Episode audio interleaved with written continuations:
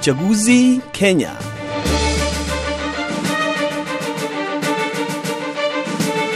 Katika mfululizo wa makala zetu kuhusu uchaguzi mkuu nchini Kenya, leo hii tutamulika suala la rushwa, ikiwa ni ajenda kuu ya vyama vyote vya siasa nchini humo. Wakenya wamekuwa mstari wa mbele wakihoji ni mikakati gani imepangwa na vyama vya siasa katika kuhakikisha kwamba suala la kupambana na ufisadi linashughulikiwa ipasavyo. Ni yapi ambayo yanazungumziwa na wanasiasa wanapowania nafasi mbalimbali mbali katika uchaguzi mkuu ujao? Tufuatane naye mwenzangu Jafar Mjasiri ambaye ametuandalia makala yafuatayo. Rushwa ni moja ya masuala makuu katika kampeni ya uchaguzi nchini Kenya. Kila chama kinazungumzia mikakati ya kupambana na ufisadi endapo kitachaguliwa kuingia madarakani katika upigaji kura wa Agasti 8.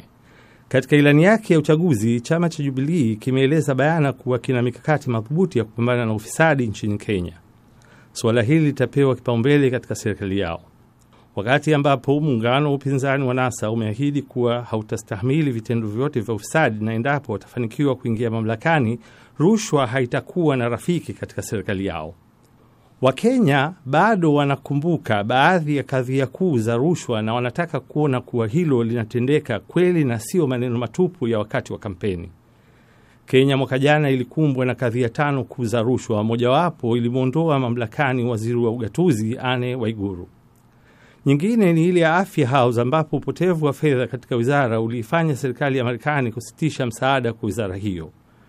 Taasisi ya Evans Kidero ambayo ilimhusisha gavana wa Nairobi mwaka jana, ambapo katika kaunti yake ya benki alikuwa na kiasi cha shilingi bilioni 2.7. Lakini wakati taifa hilo na dunia inahesabu siku na masaa kabla ya upigaji kura wa Agasti 8, kumekuwa na minong'ono mbalimbali vipi vyama hivyo vitaweza kupambana na rushwa iwapo vimeruhusu wafanyabiashara na matajiri kuwachangia. Jora Mwangira wa muungano wa NASA unaunganisha upinzani nchini Kenya amesema kuwa hakuna ubaya wowote iwapo mgombea atachangiwa fedha, lakini ametoa angalizo kwamba ni lazima isiwe kwa ajili ya maslahi binafsi.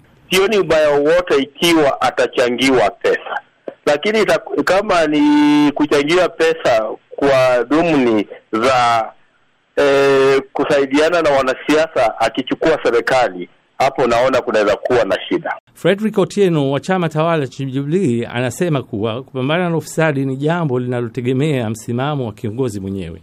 Wale ambao wanataka kampeni, wanatafuta pesa, maybe kuchangishwa, kuchangishiwa pesa ndio waingie katika uongozi, wanapofanya hivyo kwa nia mzuri, hakuna shida.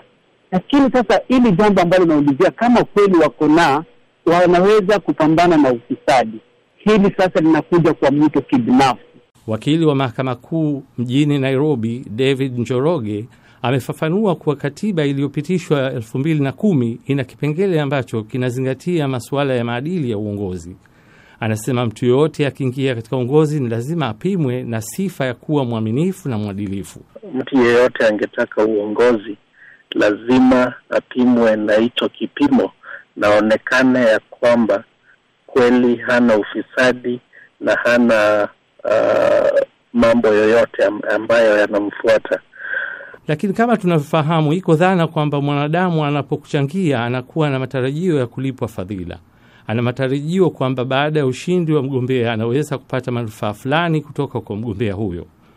Wanasiasa wote wanakubaliana kuwa wananchi ndio chachu ya kuwafanya viongozi wawajibike. Ni lazima wao watoe shinikizo kwa viongozi ili waweze kuwajibika lakini kila mtu anasubiri kuona iwapo baada ya uchaguzi vyama hivyo vitaweza kutimiza ahadi zao za kupambana na ufisadi.